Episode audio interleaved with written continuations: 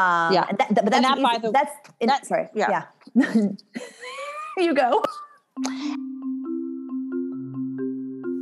Hi, I'm Rifki Silver, And I'm Alex Fletcher, and this is Normal Frum Women. the podcast where we embrace the complexities, nuances, and joys of frum womanhood. So, Alex, what's your favorite part of this episode?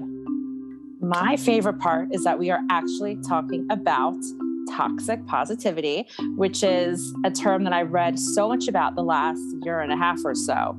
And when we discussed, wait, let's do an episode on this, I wasn't sure, like, can we create an entire episode? You bet we have a full jam back episode on this topic, and we can't wait to bring it to you.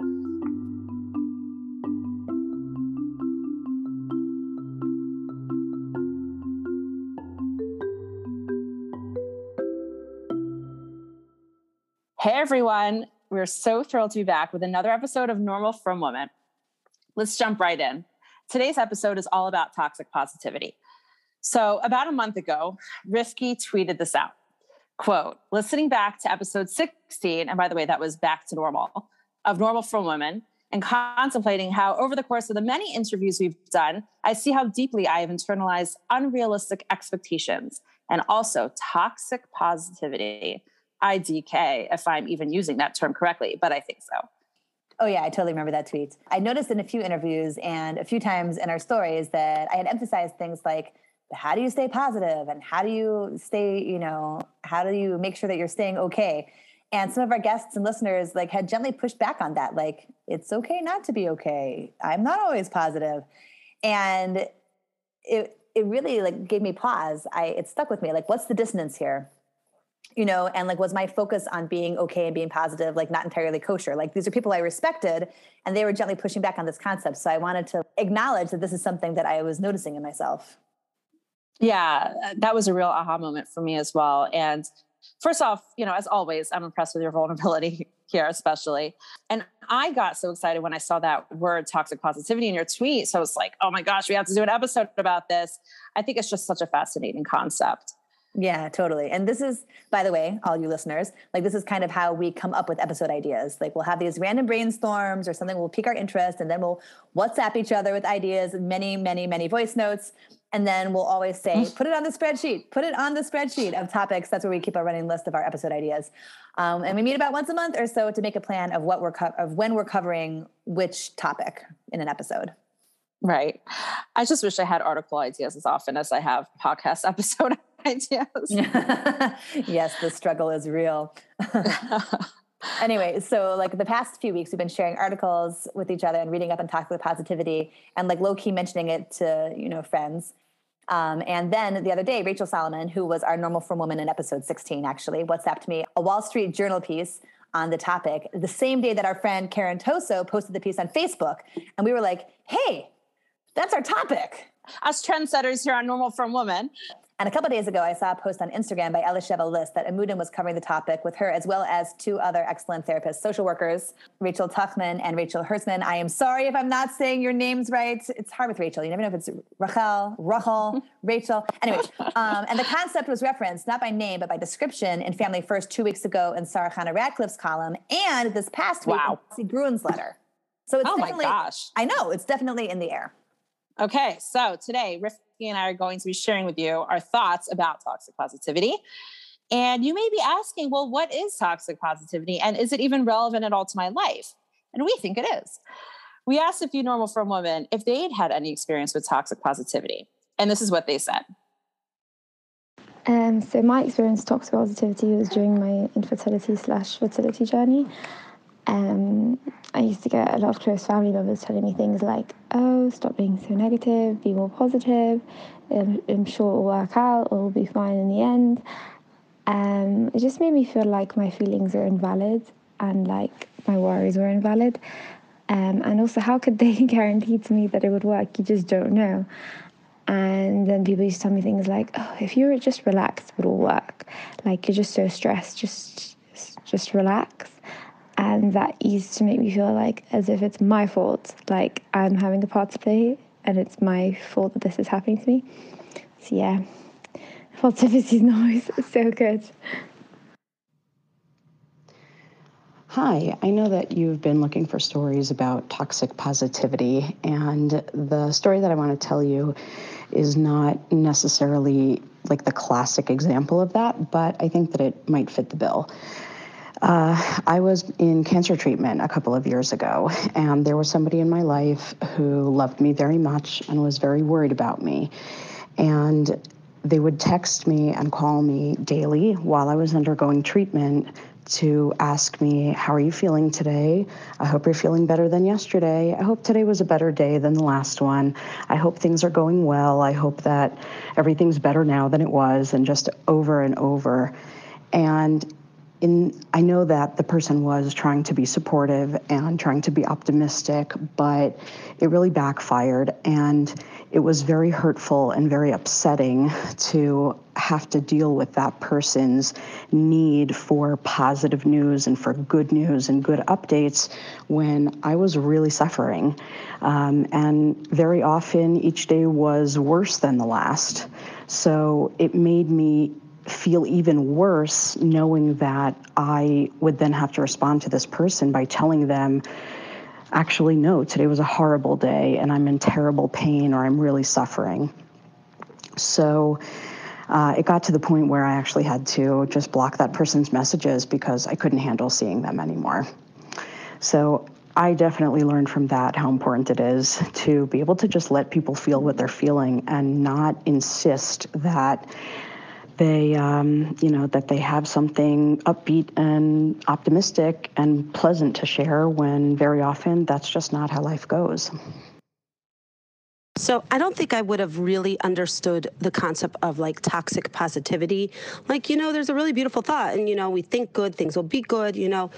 And it's amazing, but I didn't ever understand that there could be a toxic side of it until I had my daughter with Down syndrome. And what I had found was is that there was two extreme views. There was either the Nebuch, our poor family, this poor child, you know, this is so terrible, or there is the other side, which I call the, you know, again, the toxic positivity side, which is, well, Hashem only gives these special neshamas to the most special parents. And look at you. And like number one, like I'm a mediocre parent. Number two, like what? Like like that doesn't even make sense. There are many people who have children with different types of disabilities who struggle immensely or don't even, you know, do very well raising that child. So I think what's hard about it is that it's extreme. We either have one extreme or the other. And, and I just want the middle. I just want, yeah, you know, yeah, there is some amazing positive things about raising a child with Down syndrome. She is phenomenal. And yeah, there is something different about her neshama. And that neshama is definitely at a different level than the rest of us here on this earth. But treating her like, you know, a tzaddik does not benefit her, does not benefit us as a family. And and it and it just doesn't help. It doesn't help her grow and develop into the girl that she's supposed to be.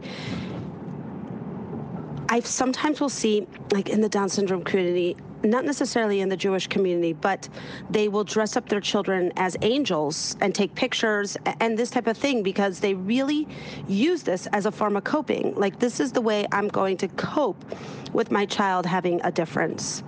And it it's hard to see.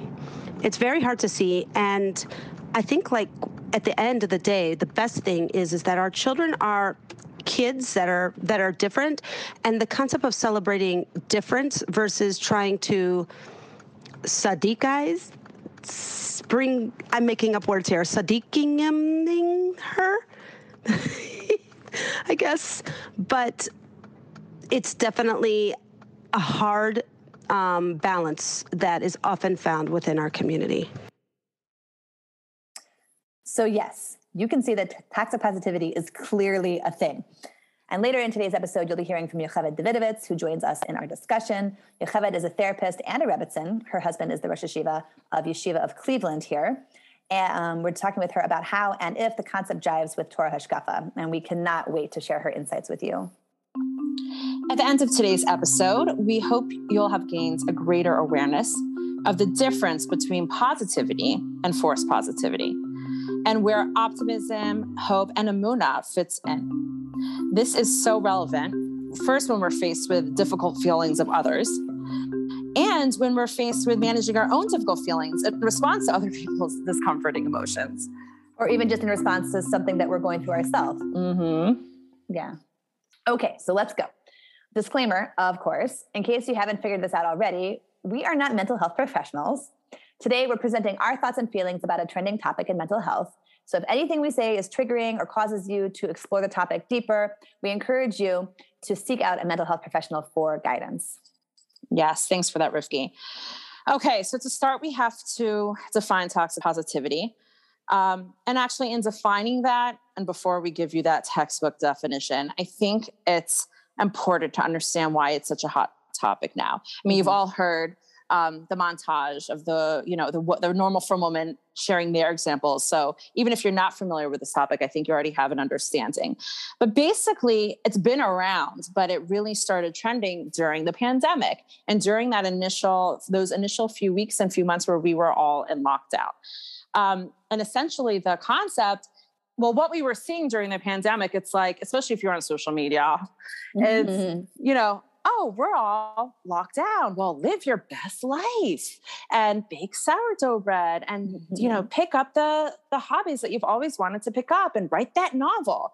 And, you know, we're all sitting and watching these messages from behind our screens and thinking, oh my gosh, like, do they have any idea what's going on in my life? and, you know, it felt very irrelevant, um, definitely a disconnect. And, and very invalidating when you saw those kinds of messages where it's like this this doesn't apply to me. And maybe i'm really having a hard time here because this ain't easy and i'm homeschooling five kids baby six month old through a teenager. And so so basically this is where it sort of started coming up as sort of messages about how to stay upbeat and how to accomplish during this difficult time that actually didn't make us feel upbeat. And I'll just give you one example, even though I gave a few, but just something that re- this really hit home is there was a video. I don't know, Rifki, if you saw it. Um, there was like a little video going in trying to help us put our quote unquote suffering in perspective of um, oh, i don't think i saw this okay this is when i was like this is toxic positivity um, and essentially it was trying to put our challenge into perspective. And it was um, sort of tr- talking about the generation that grew up in between the wars. So if you take the perspective of someone who lived during both world wars, okay, and the Great Depression and the suffering that they experienced. And the, the, this little video just showed these like pictures of smiling people, vintage shots in black right. and white, and literally had the audacity to say, and look, they they manage. Right. They they went through it. And very, I'm very like, trivial, okay, very trivializing for what we were going through. Well, it's also complete historical revisionism. Like, okay, because you chose some stock footage of some smiling people that lived in 1820, and that means that they're, you know, they they happily went through suffering. I mean, who knows even if that's true. But anyway, the point of the video is to be like, put this pandemic in perspective. And what that does is basically says you're struggling waking up in the morning, but wait, you have you have videos to show your kids. You have running water. You have food. You have everything at your disposal and you're still having a hard time. You shouldn't be having a hard time because look how these people went through their pain and travails. So what it intrinsically does is invalidates the emotional experience of people who may be having a hard time even if comparably it shouldn't make sense and they feel that they are wrong for having those emotional experiences. Right. It's like the whole idea of like first world problems. Yes, it's first world problems, but yes. it's it's it's still a problem. It's still a stress. Mm-hmm. Yes. This is like this is our generational peckle, you know, mm-hmm. and I you know, I always say, like, you know, listen, I'm happy that we have tuition and not Cossacks and pogroms. Uh, of course. of course. That doesn't mean that tuition still isn't stressful and really, really difficult for so many people. Do you know what I mean? It's like doesn't Absolutely. mean it's not hard. It's just it's a different yeah. kind of hard, you know. So and, I, yeah, and I, I just want to add that doesn't mean that the message of like put things in perspective can never be useful. Um, I just think that I think it needs to come in a very specific time place from a very specific person in a relationship but yeah, I don't yeah, think it's a catch-all to like help people make people feel better because you have to compare your experiences to those of others that suffered more than you. Yes, and I think that, that I think that is a- absolutely like the biggest point Alex said. I feel like we'll bring out in this episode is that like it's not like those tools or those concepts are inherently bad or that they should never be used or to put Correct. things in perspective or to look at things from a, from the global thing and uh, zooming out from the tsar that you're in right there. But it is there is a time and a place and there is a delivery there's a way to do it and there's very much a way not to do it. Yeah you know and i feel like it's interesting because like you were talking about how like during the pandemic, that's when it kind of, I guess, exploded onto the world scene. I had heard about this concept a while back, not with this term toxic positivity, but just like the concept of like when someone was going through like a hard time in their life and someone would say like, well, Gamzu Latova, don't worry, it's all for the good. And you're mm-hmm. like, sure, but not helpful right now. And just the right. idea of really knowing when to say it. And I think that this also, I think the self care thing was also very tied into the pandemic, maybe. I'm not sure. I feel like that term was trending. I like pandemic time is very like murky for me. Mm. So I can mm. never remember like what trend came when really in this whole past two years. But I remember when self care was also like really big, and everyone was like self care, self care. Remember there was that there was that short story in a calligraphy supplement from Mishpacha about self care that was like self care gone wrong. Just like idea of like when some, when you know we as women as normal for women are juggling so many balls and so many of us are really overwhelmed with just like the blessings in our life like yes we know they're blessings but we're so stressed out and we're not managing some of us and then someone would be like, but have you tried self-care? Maybe if you just try self-care, then all then everything is going to be better. And you're like, show me where in my schedule I'm going to put it in. And like you can know, I mean, we did a whole episode on it. Like we yeah. you can know something could help you, but when you're in that place of overwhelm where you're, you're in that place where you feel like you're drowning like you're like a manicure is not going to solve my problem right now. It's just mm-hmm. not going for a walk around the block. It's like not even a band-aid big enough for my problem. So again they, the, i feel like the the icker here is these concepts that do have value and do have a place and can be tremendously helpful can also be very toxic when used at the wrong time in the wrong place and can, when it can be used you know on ourselves or when like you know either it's something that we struggle with internally or something we struggle with externally either people saying to people or maybe we're the ones saying it to people because we're like ah it's uncomfortable. Let's just make it better. Just look at the bright side. Ah. Mm-hmm. there's a lot of different ways this can play out. So let's let's talk mm-hmm. about like, definition as we as we've just schmoozed all about it. Let's like officially define it and then we can talk mm-hmm. okay great. So essentially this idea of toxic positivity, it's really a belief that a person should put a positive spin on all experiences, even tragic and painful ones. So, no matter how difficult a situation is, one should always make sure that they're maintaining a positive mindset. It's sort of like forced positivity. Now, in your mind, you might be saying, well, what's so bad about that? So, the issue is, is that toxic positivity, in its essence rejects difficult emotions in favor of this cheerful and often not authentic, often falsely positive facade. So, toxic positivity is taking positive thinking to this, in a sense, overgeneralized extreme. And the attitude doesn't just stress the importance of optimism, it denies and minimizes any trace of human emotions that aren't strictly happy or positive. So negative emotions are then seen as inherently bad. And positivity and happiness in turn are pushed, but those authentic human emotional experiences are denied, minimized, and invalidated. And that's not healthy. Right. And this is what one of the things that Sarah Chana Radcliffe had mentioned in her piece in Mishpacha was that, like, sure, you can deny those feelings and they're going to just pop right back up somewhere else, like a game of whack a mole. Right. You know, it's like they're not, exactly. they're not going anywhere and they have to be they have to be um, addressed. You know, they have to be addressed, right? You can't, yeah, you can't gamzu tova your way out of it. exactly. We may think that's a healthier way. Gamzu tova, stay positive, and that's going to like put the band aid and heal. But in, in a sense, by denying real emotions and not acknowledging them and grappling with them, that's going to cause more harm. Right. And this is something that Basi had said. Basi Gruen? Yeah, Basi Gruen. So she was talking about, you know, think good and it will be good. You need to focus on positivity. Have betachon. This is something that a friend was saying to her when she was going through a very hard time with something. Have betachon. Hashem has take care of you until now. Believe in him. And she said, you know, my friend was making valid points, you know, and she herself hadn't had the easiest life, yet had rock solid emunah, something I'd always admired. But here's the thing: you can't talk yourself into betachon. You can try, you can say the words, you can sing the songs, you can proclaim your beliefs to the world. And if that works, great. But if you're still internally panicked, if you can't sleep well at night, then that's not bitachon, it's denial. Yeah. And bitachon is a process. You're supposed to work on it all the time. So the gam tov, and so that's the end of her. I just quoted her that. That was not my words. That was Basi Gruen's words. And like I feel like that's the thing. Like bitachon and gam tov can be like the ultimate goal, and that can be something that we're working towards to really internalize those concepts. But like it's not something that you can just jump to without doing a lot of internal work on it. And when you're in a moment of crisis, like that is often not the time to do the work. That's the time to feel the feelings. Yeah, yeah, yeah. That's really important because it's feeling the feelings is actually therapeutic. So yeah. we think with toxic positivity that no, the solution to the problems is positive thinking.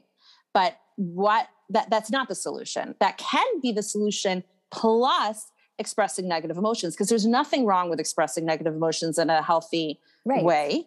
That actually is what's helpful is to let it out in a safe place with the right person, express it and feel it, and then process it at the right time in the right moment and see if one could see something in perspective or see something positive but to deny the the feelings and deny the negativity because for one for whatever reason people think oh well you're then you're very negative or oh you're you know you're weak that's where it becomes mm-hmm. problematic mm-hmm. um, yeah I, I also saw something interesting is sort of differentiating between positive thinking and toxic positivity is um, obviously there's research around this that positive thinking, which was a movement very much in the 80s and 90s, that generally focuses on the benefits of having an optimistic outlook when experiencing a problem.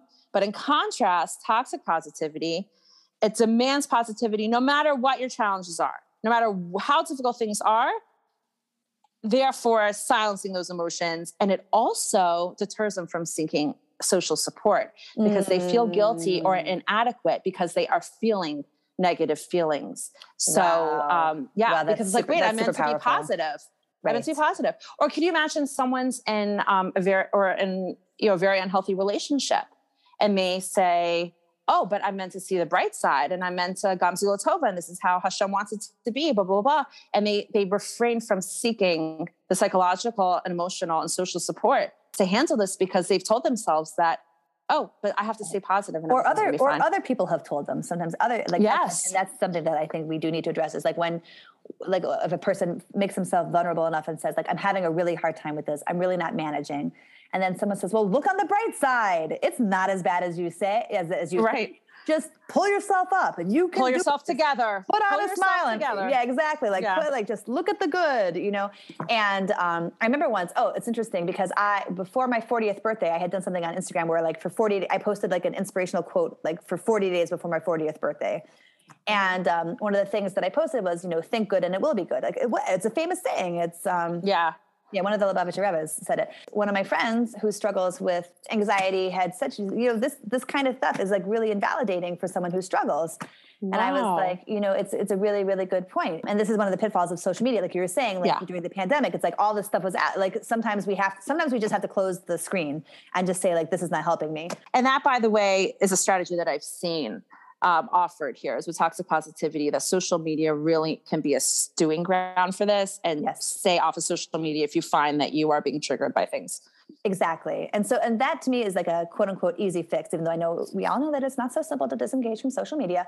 But i think that one of the more pervasive problems is when it's people who are in our lives are saying these things to us who are saying like this look on the bright side who are you know being invalidating. Like in the wall street journal article like it was this father who was telling his daughter who was having a hard time i think with her job well at least you have a job and like you know this is fine and that's you know, classic. and, right and he was like all proud of himself. He said this in the article. He was all proud of himself. He's like hi i'm superman and his wife was like that was not good. Don't do that you know? And we may not even realize we may think that we're being encouraging. And this is where it's tricky because sometimes that is what a person needs to hear and sometimes it's really not because sometimes right. it can be helpful in private conversations you have to uh, like like you said earlier it has to be the right time and the right person and the right relationship. And you have to know who you're talking to and have a close enough relationship with them to be able to gauge do you want to hear something that might be encouraging or not? Like ask. Uh, do you want me to just listen and validate? Is that what you need right. right. now? Or is this something that do you want me to give you some chizuk? That is a very an important step that we could take in, in our relationships to avoid doing this inadvertently as, as a way of us like you know wanting to help our friends and wanting to support them Um, I know I'm a very I'm a this is this is like my type of thing that I would have a tendency to do with my friends. And so for me, like it's helpful to stop and and I don't always do this. I'm talking to myself right now that this is what I Yeah. should start doing more. Is to say like, do you do you want me to listen? Do you want chizuk? Like, tell me what you are in an emotional state to do. And I feel like that's an easy way for us to prevent doing it to other people. I think that's a great and helpful strategy um, to ask. You know, what is it that you need right now? But I, I do just want to step back and say, just as humans, I think what we all intrinsically need is is to be heard. Um, and so, if we skip that step of acknowledging the difficult emotions and reflecting the difficult emotions, and just go to, "Oh, you're so lucky you have a job," that's the key yeah you know so like lit like she's clearly struggling the father can be like wow that sounds really hard oh i totally i totally see how this is difficult for you Right. and then if they have that relationship where he feels like then he could give her some words of support offer that support but they need the emotional support first Right. And that's what he did in the article. He said he actually called back and said, I'm sorry, this sounds really hard. And then his daughter was like, that felt so validating.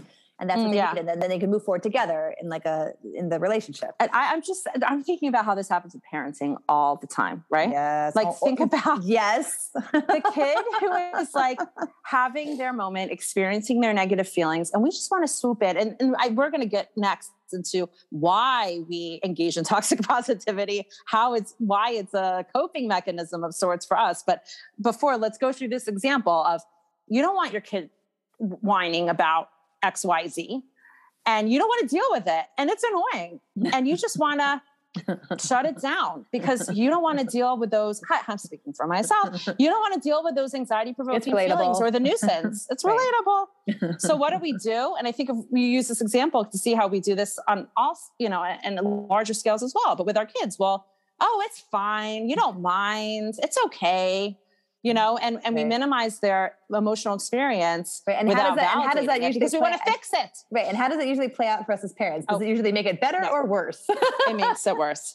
It makes it absolutely worse. So you know this is a great example and, and by the way and i think it's it's i think it has huge ramifications because i think that we don't mean to but we're essentially saying my comfort is more important than your emotional discomfort Whoa.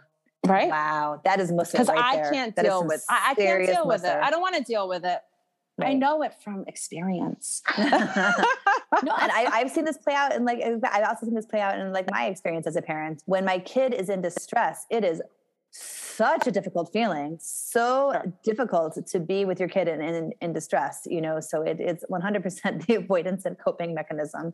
Yeah. So when we label and talk about emotions, like then it reduces the strength of certain. Like this is this is what we, we discovered in our in our official research here. But like Yeah. labeling and talking about emotions reduces the strength of certain brain pathways associated with those emotions. So talking about the feelings and like giving them a name can uh, make them feel less overwhelming. So that helps us as parents and that helps us as kids. Like Mhm. something that I started doing was like when I started getting like really overwhelmed by, you know, the bedtime routine or homework routine or whatever, you know, stressful, high stress time, I would say out loud, wow, I'm feeling really overwhelmed right now. And even Mhm. just like that, that is enough to kind of diffuse the overwhelm. And it's the same, you know, with you when you have a toddler. Oh, are you are you feeling sad? Yeah, I'm feeling sad. And and then it just it, obviously, and then all the ages in between, in between toddler and 41 and beyond. It's helpful for everyone. Yeah, and we have to do it to ourselves too. We have to let ourselves sit with those feelings and acknowledge them and live Yeah. with them. Yeah. Uh, because we also avoid um, and use coping mechanisms to avoid our difficult emotions as Sure. well, right? yes. Um, yeah. yeah. The lifelong and process. some- yeah. Something I saw just fascinating about this is when we do engage in these avoidance mechanisms, we're actually denying ourselves the experience of growing from um, Mm. yeah, growing Wow. and gaining insight and deeper insight into those difficult experiences because we just squash that. We just squash that opportunity. Right. So both for ourselves, for our children, for people we're interacting with, it's it's actually, as I said from the beginning, it's very very healthy to acknowledge and name, like you said, and to deal with those those experiences and those feelings because that's how we grow instead of trying to whitewash and band-aid things. okay so this is all this is all like such a interesting and fascinating conversation and i really enjoyed doing research on this and i feel like sometimes when these pop psychology terms come out um, self-care toxic positivity like i have an initial reaction where i'm like yeah this makes so much sense and then i started to think about it more and more and more deeply i'm like but wait like positivity, hakaras hatov, like the belief that everything is inherently good, are very fundamental Jewish concepts. So wait, how does it, like, how do I make sure that these psychological concepts are in line with like the hashkafa? You, you know what i mean? Like how do i how do i make sure that everything is really working well together that we can benefit from both this concept of toxic positivity while still maintaining a healthy connection to these fundamental jewish concepts? And that's why i voice noted you alex about maybe we should get a more expert opinion besides just our wonderful conversation we should maybe bring yeah. someone else in too yeah, I mean, because I think as frum women and frum people, we do need to not look at everything with a dose of skepticism, but to be thinking always like, does this jive with you know our perspectives and our hashkafa um, as Jewish people? You know, and I think that's really important. That's really healthy is, is to be considering that always when we're facing with you know information and knowledge from the secular world. Okay, so now we bring you our conversation with Yocheved Zvidowitz, all about the Torah perspective on toxic positivity. Okay, welcome Yocheved to the podcast. We are very happy to have you today. I was just mentioning how um, I appreciate hearing your insights and words on the Wake Up Words for the Chafetz Chaim Heritage Foundation, and I appreciate your insight and contributions and perspective, and also your fantastic podcast which is my, called. My, I know. My, I'm sorry. My brain just completely. You know, like when you meet someone, then all of a sudden, like you can't remember their name. I'm having that experience. It's called a deeper, a deeper conversation. A deeper conversation. A deeper conversation. Right. Yeah. Thank okay, you so much on. for having me. And I have to say, I love your podcast, and I love the fact that you like live up to the name of your podcast. You actually have normal frum women on the podcast talking and it's just so relatable. I love it. So congratulations to both of you. I thought you were saying that we live up to it because we are normal frum women. yes, oh, but also it's not just about you two. Like you have all like these frum women and these perspectives so people really feel like they're participating in the podcast and they can relate to it. Yes. So. Thank you. That's a goal. Mm-hmm. Yeah, right. Um, so Thank as you, you know, we we are talking about toxic toxic positivity in today's episode. And we've asked you to join us in this conversation because we'd love to hear your perspective as a therapist and a Rebbetzin.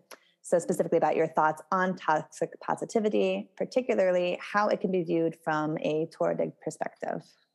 Okay, yeah. well, I, would like to hear from you, first off, from a hashkafic perspective. Um, what about toxic positivity jives with Torah values? And what's valuable about this concept that can we really appreciate and apply to our lives? Right. So I think as far as Torah values, I mean, we know like from everywhere in our the way we have Yantif, the way we structure our year, that there are certain times where we're supposed to be sad, right? Like you're not supposed to be happy in certain situations. Uh, Pirkei says that you shouldn't try to. I think it's in in Perek Daled, a Mishnah Chaf Gimel. It says don't appease your try not to appease your friend when he's angry. Don't comfort somebody when his debt is in front of him. Like there's certain times where it is appropriate to be sad and that emotion is not dysfunctional at all. If anything like sometimes you say you know if you were happy right now that would be the problem right? This is not it's not appropriate to be happy at a funeral let's say on Tisha B'Av, and there are times when we actively try to engage in those emotions. We do things physically. We get in, involved in reading certain things just for the sake of being sad about something because it is appropriate in that moment to feel that. And I think part of what toxic positivity does that's so damaging, you know, and, and you could even flip this around to the other way, but let's just talk about toxic positivity for a second is that what you're really doing is you're disregarding a person's um, emotional state and so that's why it's so it's so bad. So i think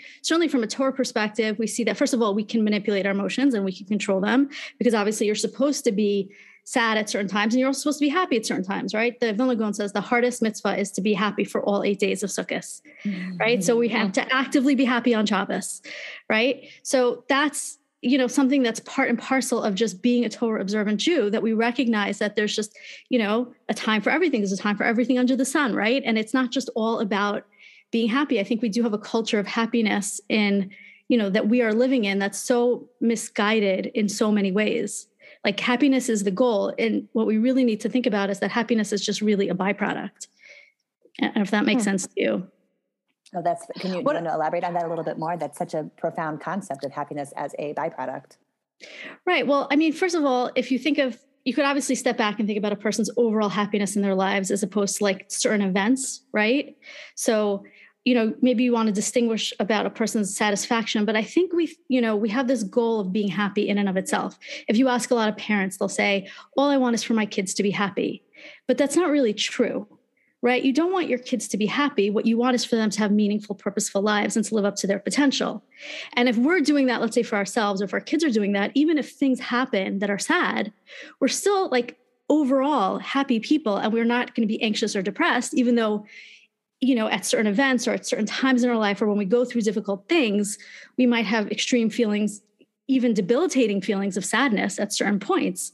But the happiness, the sort of overall life satisfaction, maybe that's a better word than happiness, is a byproduct of living a meaningful and purposeful life and being able to, you know, see the world through the proper lens rather than just like pursuing happiness. When people engage in toxic positivity, I guess, it's because what they're trying to shoot for is really the symptom. It's being happy. So they gloss over you know the reality of what's ever what's going on. Think positive you know happiness is a choice right? You can you can change your you know mindset. Even though that may be true that happiness is a choice certainly nobody wants to hear it in the moment when they're upset.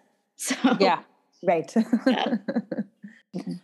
um so this, this is fantastic yocheved. Thank you. Is there is there anything about the concept of toxic positivity that contradicts Torah's teachings? Like, how do we view Jewish concepts like Gamzu Latova and everything happens for the best? I feel like you essentially touched on this, but maybe a little bit deeper. I was just listening to a shiur um, by Rabbi Rieti that where he was talking about people in like horrible circumstances, like horrible circumstances, who's who were seeing the good, and he held that up as like this is what you should do.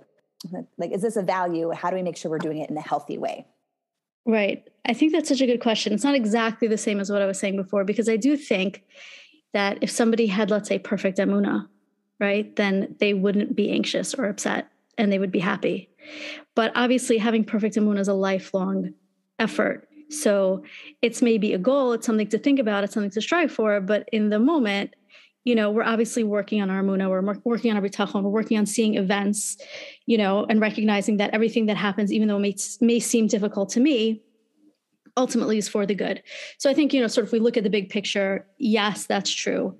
But I also would want to differentiate between events that happen to us and choices that we make. So, for example, let's say, you know, um, something happens to somebody that's totally out of their control. They thought they were going to buy a house and it fell through at the last minute. And so they're able to say, you know, because they worked on their emuna and because they really tried to, you know, incorporate, you know, the recognition of Gamzu Latova into their lives, so they're able to not be so upset about it, right? However, if I make poor choices and then bad things happen, I can't just say, well, everything that Hashem does is for the best. Like, no, there are there is a concept in the Torah of like, you know, schar onesh, a reward and punishment. And we have to take responsibility for the fact that if we don't do the things that we're supposed to do, then bad things happen. And we can't just say, oh, well, you know, it's all the will of Hashem. And I think that even like if you look, I don't want to totally go off track into a totally different podcast topic, but sometimes right educationally you see this in education so much where there's been this sort of pendulum shift where it used to be like a little bit more like punishment and a little bit more negative and now you've seen the shift to like very positive educational philosophy and i think that there's just as much damage in that it's just as much unrealistic as a, a negative view right like in, in the same way that it's it's not ms to say that you know we should be happy all the time or we should be like upbeat all the time. Sometimes you see this in like kiruv situations where they just want to show all the positivity and all the wonderfulness. And yes, it's wonderful, but we do have a concept of there's punishment, there are consequences, there are negative outcomes to negative choices. So I think the balance is really kind of what we want to be thinking about and not just going to one extreme because the other extreme has its pitfalls, if that makes sense. Mm-hmm, mm-hmm. And I, I, you know, this idea of Gamzu Latova and everything happens for the best. I think there's a difference between saying that to someone else in their difficult times versus trying to internalize it ourselves. Like I think if I think it's I think that could be an example of toxic positivity when it's you're negating someone's experience and not letting not allowing someone else to feel their feelings but just giving it as like a pat response to someone's difficulties. And the same thing with ourselves. Like we can't just tell it to ourselves all the time. We first have to feel how we're feeling and acknowledge our emotional reality and then try to boost ourselves up with these phrases that are in our jewish tradition Right. I mean, just sort of as a general rule, you can only change yourself anyways. And, you know, Right. people say, you know, look at the bright side. Very often what they're saying is, I don't really want to empathize with you. Right. I mean, if you think about Shiva, Yeah. right? When a person goes to pay Shiva call, what are they supposed to do? They're supposed to just go in and sit down and not talk. Right. Because when somebody's in that moment where everything is just so sad and bleak, there's nothing you can really say that's going to make them happy. It's just you could show them that you're there for them, and you could sit with them, and then you obviously, if they bring up their lost one, their loved one, you could go with them and talk about it. But you're supposed to let them lead the way and decide how much they want to engage or not. Actually, I'll tell you a story about one of my first clients ever that I had um, when I was a actually I was still a student, and I had a uh, young girl come in. She wasn't Jewish, and she had lost her mother about um, three months before, and she was just really sad. So she came for grief counseling, and she's like, "I'm just so sad because you know I lost my mom," and I was like, "Yeah, that's really sad." And she's like, but I don't feel happy. And I'm like, well, it's sad what happened to you. And she like just kept trying to like get me to tell her like what she could do to make me feel better, her feel better. And she said, you know, my friends just they want me to go out. They're like, I'll take it, let's take your mind off it. Let's go out, let's go to wherever. And she was like, I just don't want to go with them. And I'm like, well, why should you? You just lost your mother three months ago. Like, what would it say about the loss of your mother if three months later you're able to go back to life as normal? It's okay to be sad. You should you're supposed to be sad, right? And obviously she wasn't Jewish, so she didn't mm. have this concept of Shiva of a year of mourning. But it's just it was such a relief. It's such a relief sometimes to tell people that you're entitled to your feelings. It's okay to be sad. It's okay to be anxious, even. You know, it's okay to be whatever the negative emotion that we're running away from. And very often, when you, anyways, tell somebody to ignore an emotion, that's all they could think of, or anything. tell somebody, don't think about this. It's the first thing they think of, right? so true. So, yeah. So I think just, it's just that, like Wow. Alex, you were saying, the empathy piece, like being able to sense what Yes. somebody else is going through and recognizing that, recognizing that is the most that you could do for them or is the best thing that you could do for them. Yeah, I mean, this ties into me with this whole concept of vulnerability and perfectionism. It's like we think so? it's lacking when, right? Like we think it's lacking to exhibit any, you know, a- emotion that makes us look bad, anxiety, sadness, because Mhm. we're always striving to appear to be perfect, but that's not healthy, right? All right, so I want to move on, and this is going to be our last last piece of the discussion for the day. Is you know we defined earlier in the episode toxic positivity as forced positivity. Um, How do you how do you suggest we differentiate between hope and optimism and toxic positivity and forced positivity? Right. So that's such a good question. Um, well, optimism and positivity aren't really the same thing. So, optimism is a belief that things are going to work out in the future. Right. And that's, first of all, I mean, just so that everybody, I'm sure everybody knows this, but I think it does bear saying that there are people that are just born with a naturally optimistic temperament. And some people are naturally negative. And you could see this in babies as early as two weeks. You have a baby who just like starts smiling and doesn't stop. And some babies are just very serious. And while there are definitely downsides to an optimistic personality type, there are for sure, no question. Um, optimism is a hope and a belief in the future. And I'll go back to what I said about emuna is that you really need emuna for this. But you know, Martin Seligman was he wrote he wrote I think the book is called Learned Optimism. He's one of the early pioneers of this sort of positive psychology type of movement. Um, but what he really shows from his research is that a person who can envision optimistically their future has less anxiety and less depression. And if you think about it, like if you were in a really difficult situation where it was really, really hard, let's say a person lost a loved one or lost their job or something happened to them, right? But they knew for sure that in a year from now, everything would be fine and they'd be in a much better place. A person's sick, right? But they knew that they were going to get better. So that would do a lot to alleviate the negative feelings and they would feel good about that. So I do think that really ultimately, like really MS, the only way that you can get to that is really by working on Amun and Bitachon. But that optimist, that optimism is about the future. It's about like ultimately everything is for the good. It isn't necessarily about the fact that nothing bad is going to happen. I think we we sometimes think that like, you know, if I have Amun and Bitachon and if I daven, then you know that means nothing bad's going to happen to me you know obviously you want to kind of work to say well this might seem bad to me i don't obviously know the big picture but you know working on the idea or or you know, keeping in mind that idea that in the future everything is going to be good, that really helps with my state in the present moment. Right? Toxic positivity mm-hmm. is ignoring those negative emotions, glossing over them, being afraid of those negative emotions, you know, not being empathetic to other people, not being empathetic to ourselves, not giving us time. I mean, it's unfortunate, but like sometimes when somebody's going through a difficult time, the only thing really that's going to help is time, is just going through it and getting to the other side. There's nothing you can say. There's nothing, it just, it's a time thing. They have to get through it. But having that optimism, having that, I, that idea in my head that everything ultimately is for the best, that Hashem has a plan that I don't really see, that is something that gives us a lot of hope and a lot of, I don't want to say the word positivity, but a lot of overall, I don't know, peace of mind, I guess is a better word. Yeah. yeah. I mean, I think it's, insp- I think it's inspiring. Yeah. Yeah. Thanks. I think so too. yeah. I mean, I, I, Yocheved, this is just totally deepens our conversation on toxic positivity and exactly what we hope to accomplish by bringing you on the show today and episode. So thank you so oh, much for this. Yeah, this was so much fun. Thank you so much for having me.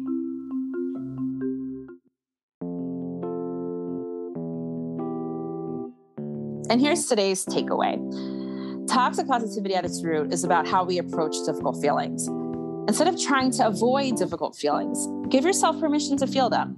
These feelings are real, valid, and important, and they can provide information and help you see things about a situation that you need to work to change. It's important to note that this doesn't necessarily mean that you should act on every emotion that you feel. Sometimes it's important to sit with your feelings and give yourself the time and space to process a situation before you take action. So, when you're going through something hard, think about ways to give voice to your emotions in a way that's productive. Write in a journal, talk to a trusted friend. Research suggests that just putting what you're feeling into words can help lower the intensity of those negative feelings. The next time you are faced with someone's difficult feelings, whether it's a child or a spouse or a friend, don't try to shut them down. Don't feel like you need to have a positive response to everything a person says. Acknowledge that being in the presence of someone's difficult emotions may make you feel uncomfortable, but then focus on listening and showing support. Acknowledge and validate. Let them know that what they're feeling is normal and that you're here to listen. Now it's time for five questions with a normal frum woman. Today's normal frum woman is Chaviva Gordon Bennett, a writer and editor from Denver, Colorado. If you could be any month in the Jewish year, which month would you be and why? If I could be any month, I'd be Tishrei. It might be stereotypical because it's such a festive and popular month, but for me, it's all about new and fresh beginnings. I feel like I'm always reinventing myself and trying to find a new and meaningful path forward. And also, I was born on September 30th, which just so happened to be Simchat Torah that year. So I always end up sharing my birthday with the holidays, so that gives me an extra boost of inspiration and strength. What's your favorite mitzvah and why? My favorite mitzvah is kisui rosh, or hair covering. Um, I've actually written at length on my blog about the history of covering, including where it originates in the Torah, how history affected how we cover wigs, you know, and how we understand and observe the mitzvah in modern times. I, I think there's a lot of misinformation and misunderstanding about the mitzvah too. You know, when I cover my hair, whether with a tichel, wig, or hat, I'm telling the world who I am and that I'm a proud and unafraid frum woman. Also, as someone who doesn't consider herself a fashionista, I do think of my scarves as an accessory, as a way to express my personality and my mood. And that's just fun, right? What do you do to recharge? A few years ago, after an entire life of avoiding self care and self preservation, I bought a monthly massage membership. So, you know, I'm connected 24 6, and that hour once every month does a lot to reset my mind and body and help me recharge.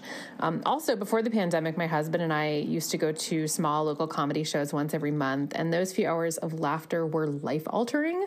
I can't say enough about getting a regular dose of really good belly laughter, and I'm so ready to get back to that. What do you love about yourself? This is such a hard question for me because I'm a classic INFJ with a great deal of imposter syndrome. I spend a lot of time overthinking and overprocessing literally everything that happens to me, around me, and within me but I probably don't spend enough time appreciating my own skills and talents. I will say that I'm a deeply curious person, and I think that it makes me a good researcher and writer. And my curiosity just drives all of my creative pursuits. Um, in fact, I'm obsessed with genealogy, and I've made some huge headway on both sides of the family tree. What do you think the frum world needs more of? I've always felt that the frum world needs more Derech Eretz. We're meant to be a light unto the nations, to lead the way by setting an example. We're not meant to set ourselves apart from the community, let alone above the community. And pikuach nefesh, preserving human life over all else, is such a simple mitzvah, and it overrules any personal preferences or philosophies.